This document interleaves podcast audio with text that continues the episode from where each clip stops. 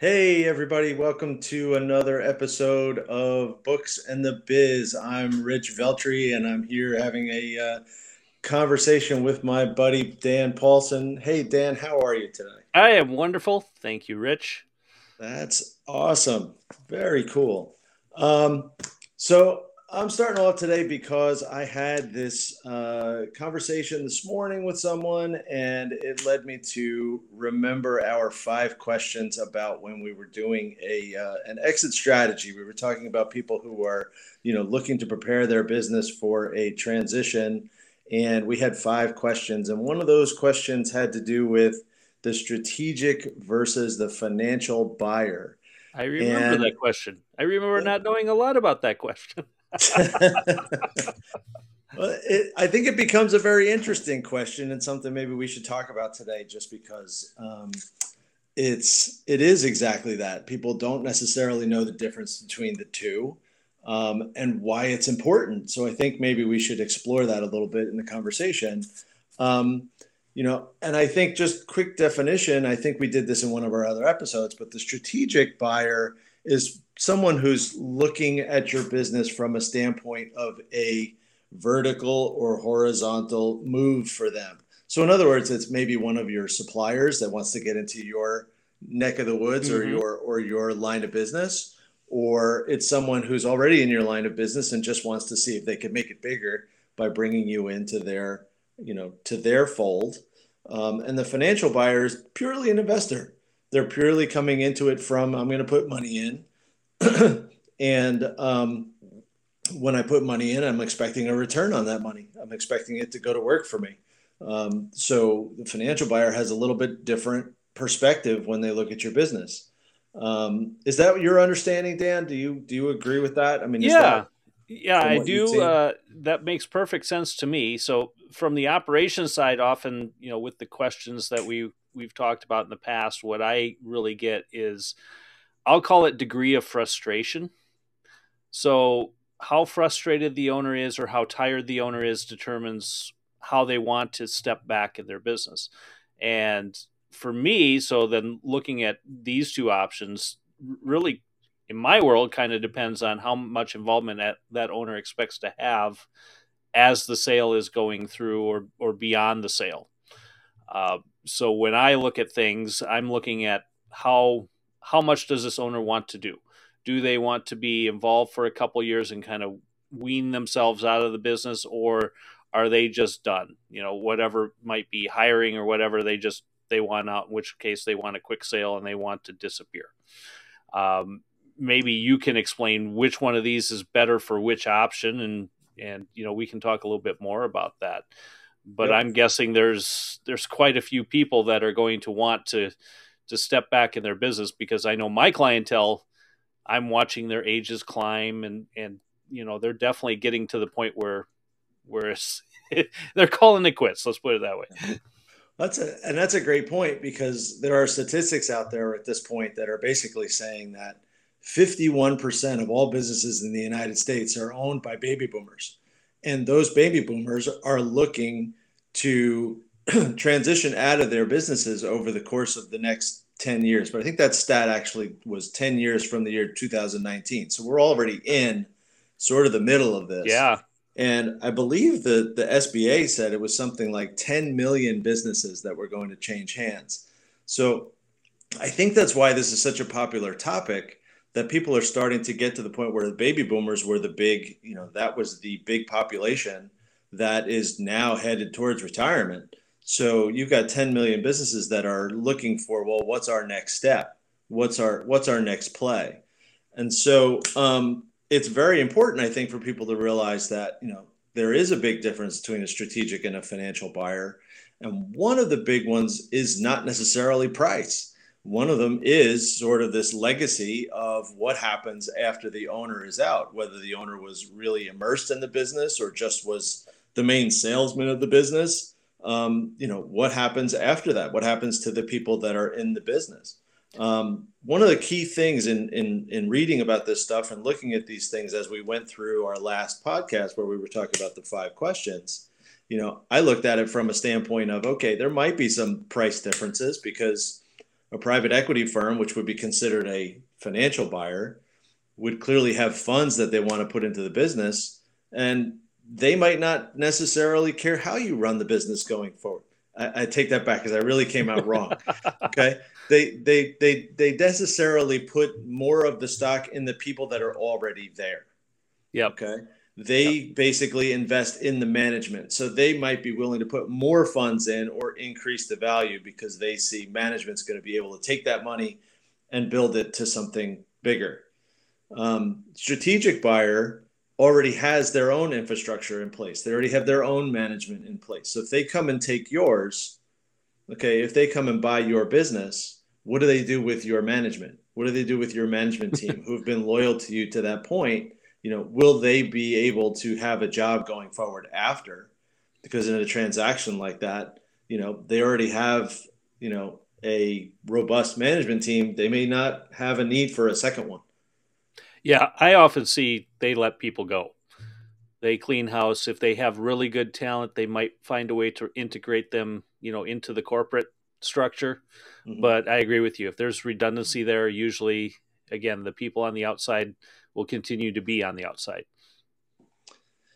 Yeah, and and I think the other thing that really kind of struck me in in doing some reading for this particular topic um, the other thing that was interesting to me was, you know, beware of the private equity firm that's disguised as a strategic buyer. Mm-hmm. because if they're if they're particularly interested in a single industry, they have honed their management team to really focus on what they want out of that industry.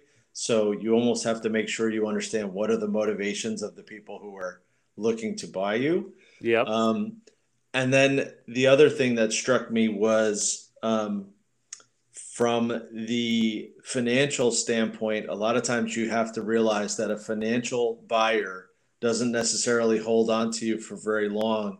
And then they may sell you to another financial buyer mm-hmm. until you get to a size point where they look for a strategic buyer. so so the timeline comes into play that you know they might, you know, it's almost like eventually you should expect that someone's going to want to put this to a strategic buyer.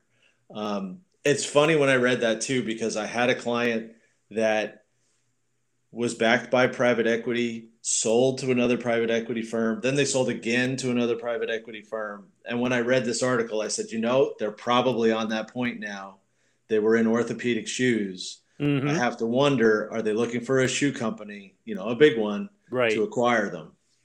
And it's so, so, this is interesting because I was actually having a conversation with a client yesterday, and maybe we can talk about this in here somewhere too. Um, so this is in the dental industry, and right now there is a lot of consolidation going on amongst the uh, dental practices. So for most part, for years, dental practices have primarily been uh, solo practice, maybe a couple of offices, couple associates type thing. Um, we're seeing a lot of DSOs, dental service organizations. I believe that's what what that stands for. Um, right. Come in and scoop up all these practices. And what's interesting is a lot of these individual practices aren't producing after they get gobbled up into the conglomerate, if you will.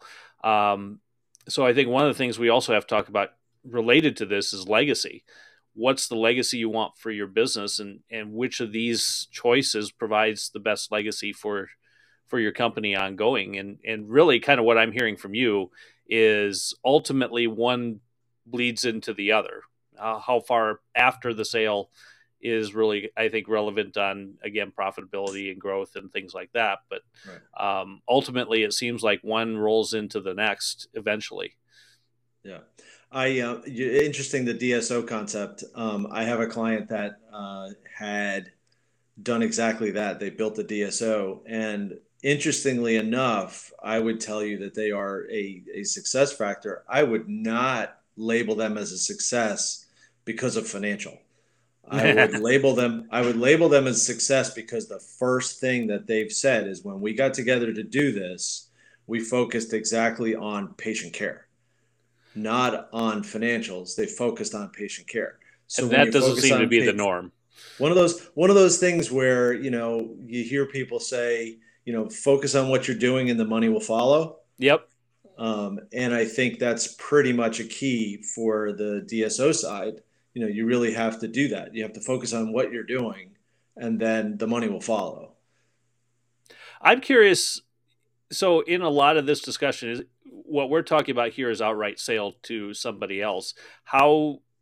I guess I'm going to ask this question: How does this factor in? Say, if the owner wants to sell to an employee or a group of employees, which which bucket does this fall into? Is this a financial buyer? I think it's strategic. Strategic, okay. I, I would I would label it as strategic. Now somebody could call me up and say, "Nope, you're wrong." Okay, but tell me why. But yep. you know, financial is you know, in my eyes anyway, the financial is more along the lines of um, I have money to invest and I need to park it somewhere and have it make more money. Got it. You know, and I, and I can't help it, but I laugh. I know I'm, I'm promoting Shark Tank here, but I used to watch Shark Tank a lot because the, the, guys would make me laugh. But you know, um, they basically would tell you, I need to make my money work for me. Right. And so I lean towards anybody who's following that side of it. You know, I lean towards it being a financial investor, financial buyer. Um, strategic, though, seems to make sense. Like strategic really puts you in the driver's seat of I'm going to sell it to my employee. I'm going to stay on for three years and I'll groom that employee to do the way that I've done it for 20 years or so that I've owned the business. Um, and so I see that as strategic. I see that as, you know, leaning towards your comment about legacy. You know, you can almost have some control over what's going to happen after you've exited because you've groomed someone to do it the way you want them to do it. Eventually, they'll do it their way, you know, but in the beginning, at least, they're going to follow you. And that's probably also the option where if the owner wants to stick around for, we'll say, three to five years, mm-hmm. um, more or less as an advisor or a consultant, that seems to be the common method is they step back but they're still still there to ask questions still there to share history all that kind of good stuff mm-hmm. um, that seems like a better fit than just a, a financial where more than likely uh, at least what i see is you're paid for about a year and then you're you're pretty much done or they decide if they want to keep you on after that yeah, I think um, there, there's definitely more intric- intricacies um, to to that kind of model setup. Um, I'll give you an example. Some of the examples of you know who would be a financial buyer. One of them is the a search fund, and a search fund is a a very specific um, model that goes with a recent business school graduate wants to go into buying a business and they look around and they search for a business to buy and they either get backers or they use the SBA, um, the 7A program for loans, and they would buy, borrow from the SBA to buy the business. Mm. Um, SBA has very specific rules about how long an owner can stay in the business. Okay. And it used to be one year. I think they've extended it now to two. But um, that one year um, requirement would be, you know, what you're seeing you know so i'm curious if that was who your buyer was. If they used sba funds there might have been a requirement that the owner could so, only stay for so long. It's very possible. What i often hear the reason for keeping the owner around is again they're the there's still a lot of connectivity even if the owner has a good leadership team on how the mm-hmm. business works and all the the little details that you don't know because you know the owner's actively involved in the business for however many years uh, keeping that knowledge base internal or, or, around is very helpful. I've also heard in some other situations where part of the reason for keeping the owner on is to prevent some sort of non compete.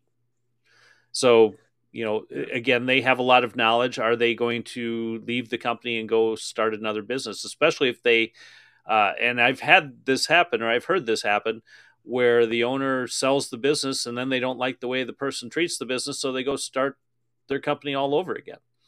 Right. Yeah, um, I've always heard also. I mean, I've always been a little bit torn because people are always like, "Oh, you know, um, get the owner out, you know, as soon as you can. Like, keep it as the short as possible so that the company becomes yours." so while I understand that, while I somewhat agree with that, I've always told myself the CEO of a company is always the company's biggest salesperson. Right. So the biggest fear for me is always okay. So I rush that person out, but the relationship could go with it. So so there's a balancing act. You know, you're walking a fence. I guess you know as I'm listening to all this, how do we help a, an owner figure out what's the best move here? Um, you know, from an operational side, I kind of alluded to it earlier on, where when I'm talking with the owner, I'm trying to figure out their degree of stress with where they're at in their business. Are they completely frustrated to the point where they don't want to do this anymore? They're burnt out. Um, or is there some, this is often where the question of legacy comes in. What do you want this business to become? Is it going to stay ABC company or do you not care if it's ABC company anymore? And I've had owners change from one to the next. So, you know, in one moment it's like, yes, this is going to be my, you know, I want my name on the company after the sale. And then after stresses and trials and tribulations, all of a sudden it's like, nope, just give me the money. I want out. Mm-hmm. Yeah, I think that's what I've seen too. I think it's a it's a combination of um, you know legacies of peace, but usually I see um, the financial or the need. You know, are you in a, are you at a point where you need to sell? And mm-hmm. that doesn't necessarily mean a financial need. It could be a family need. It could be a, a, you know something else that comes along that says you have to do something, and it kind of forces you out there. Mm-hmm. Um, I think otherwise, you know, I've seen it where it is just purely financial, um, but I think there's a loyalty factor. I don't know if I can put loyalty under legacy. I think legacy is you're right. I want my name on the building. I want to always have my name on the building. I want to forever be on that building you know. Um, but I think there's a loyalty part too. You've had people that have worked for you for a very long time, potentially. And what do you do if you have to get out for a need or something else financial? Or can you just list the business and say, look, I'm looking to retire because I'm a baby boomer and I've got five more years in me. You know, let's list it and see what happens. Um, and I think at that point, understanding the difference between strategic and financial will decide what you um, what you what you can achieve like what can you what you can get out of what you want mm-hmm. okay so i think the more time you have the more selective you can be. The the shorter the need then it becomes a little harder because you're going to have to look around and see well what's out there? Right. Um you know and there's there's also and i don't, I don't want to jump too far to to the left or the right here but um, you know sometimes faster is better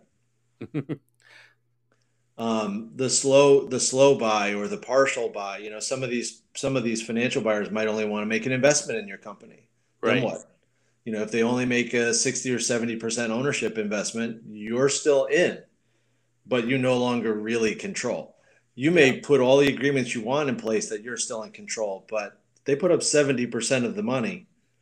You're not in control. exactly. Yeah.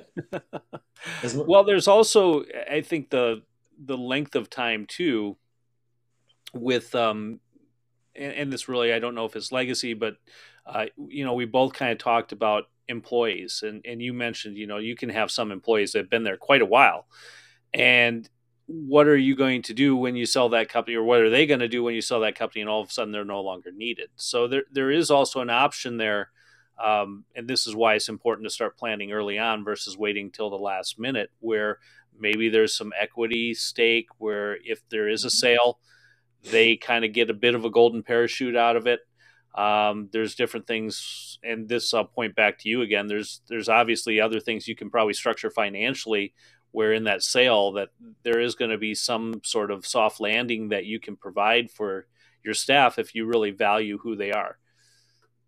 That's what the shoe company did. On the, yep. when they when they went and they had the original the original private equity firm, none of the key employees had bonus slash equity stakes when they sold to the next one in order to get those people to hang on until the next sale they were given ownership stakes and when they went to the next sale all these all these guys said you know keep working to get this sale done because we're going to get the payday after this one.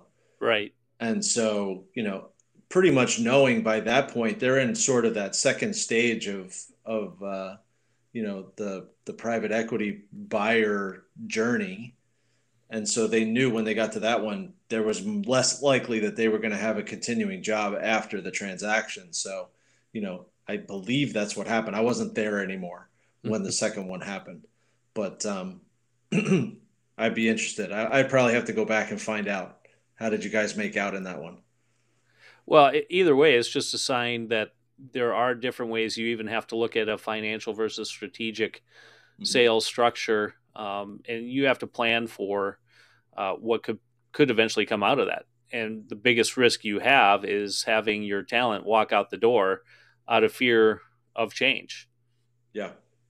Based on all this information, what's your take? Well, my take continues to be that we really need to make sure, um, or an owner needs to make sure we obviously if we're helping them out but an owner needs to really look ahead and make a decision on what they're going to do with their business. And you know when we looked at those initial five questions the last question we ask is what do you want to do? And to me you know we're talking about this question here and we brought up a number of different scenarios that you really need to look at which is why we left the last question as what do you want to do? Because i believe the the strategic versus financial approach is going to really vary after you you assess all the different variables that are in place. And like any buying decision, you should be at this point, you know, looking at each side and trying to decide which one's going to be the best fit for you. And then as you're getting to that that final question, you have it laid out as to what you have in your mind is going to be the best choice to make. I agree with that, and I think that um, my biggest takeaway is the stress on the timeline. You know, the, you definitely have to get started as early as possible. Again, at least letting it start out as an idea and put it down on paper. Get it down that this is the direction that I think I want to go in. This is what I think I have to do to get there. Um, again, if they're going to be looking at bringing in a, a financial buyer, Financial buyer is very interested in your infrastructure. Strategic buyer, not so much. So again, you have to decide which of those things are affecting your decision to go one way or the other. And then what can you do to improve based on what you think you're going to wind up with? So if you know they're going to be investing in your infrastructure, beef up your infrastructure. Take the yeah. time to do that. It improves your value. So that's sort of my um, my kind of key takeaway and that's really where having a third party come in and, and do an analysis and figure out what might be the best fit so you get a good educated choice of, of what to make sounds good so that wraps us up i think i think this is a good stopping point so Great. I think Dan, if uh, if people have questions, obviously they could always call us or reach out to us. And Dan, how should they reach out to you? Well, they can get a hold of me at danpaulsonletsgo.com. I've got all sorts of ways you can get a hold of me there, including a form you can just fill out and send me the information. I can get back to you on that. Rich, how about you? Uh, you could send me an email at rveltri at veltrigroup.com or go to the contact us page on veltrigroup.com and there is a way you can actually book a time for us to have an introductory chat. So feel Excellent. free to reach out. And also, I believe we're going to be talking about some of the other questions coming up in the future. So this is a good reminder to like, subscribe, set your notifications. Um, you can definitely visit our podcast page at booksandbiz.com. That is books, B O O K S, the letter N, B I Z.com. And that's how you can find us. Sounds great. And until next week, have a good one. You too, Rich. Take care. All right. Take care.